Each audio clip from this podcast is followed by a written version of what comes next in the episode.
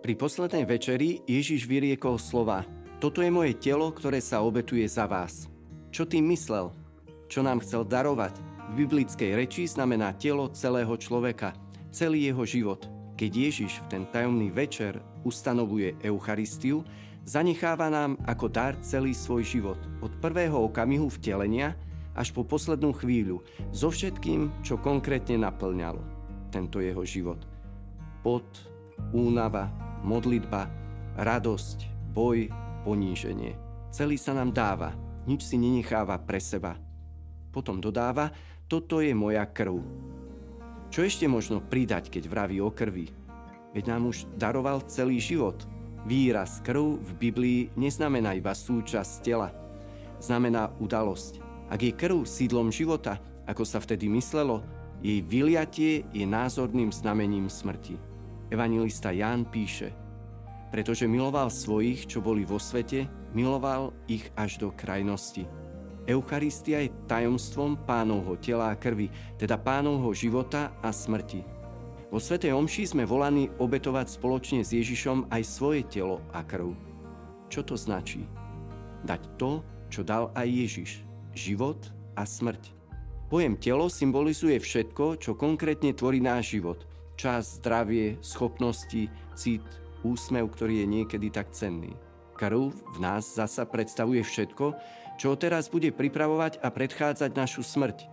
Poníženia, neúspechy, sklamania, choroby, obmedzenia vyplývajúce zo stárnutia, zo zhoršeného zdravia, všetko to, čo nás umrtvuje. Niekoľko hodín na to, ako Ježiš vyslovil Vezmite, toto je moje telo, vezmite, toto je moja krv, obetuje svoj život na kríži. Po ustanovení Eucharistie Ježiš vyzýva, toto robte na moju pamiatku.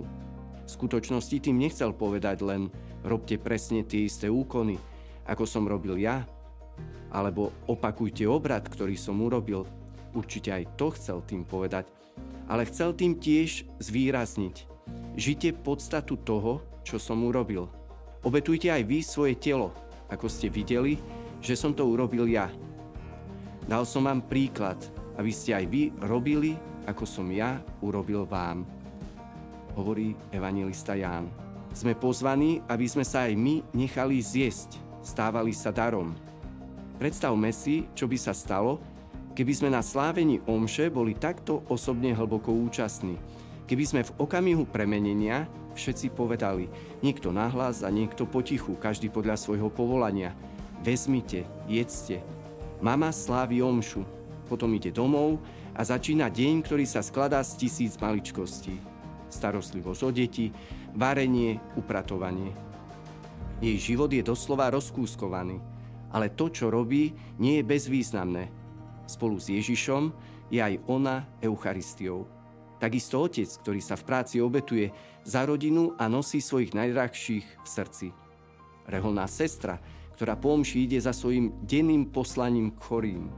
A jej život sa môže zdať rozdrobený na tisíc častí, po ktorých večer nezostane ani stopy. Stratený deň? Nie. Aj ona je Eucharistiou. Dievča, chlapec, mladý človek, ktorý si plníš svoje povinnosti, máš otvorené srdce, túžiš milovať, stávaš sa Eucharistiou.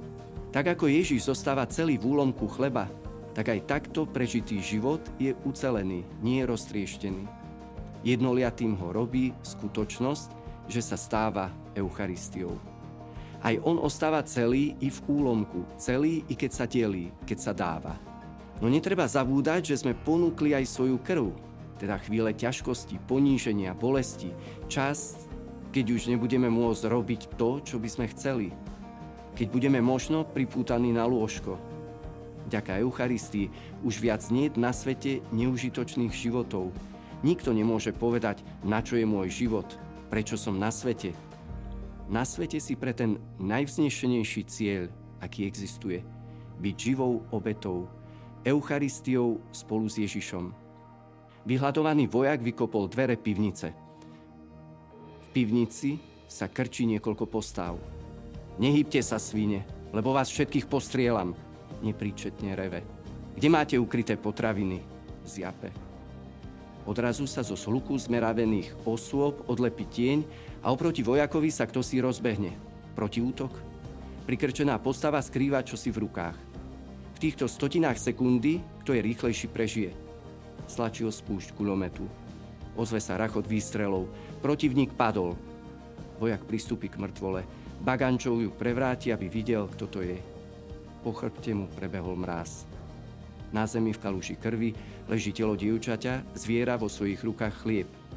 Chcela mu ho dať.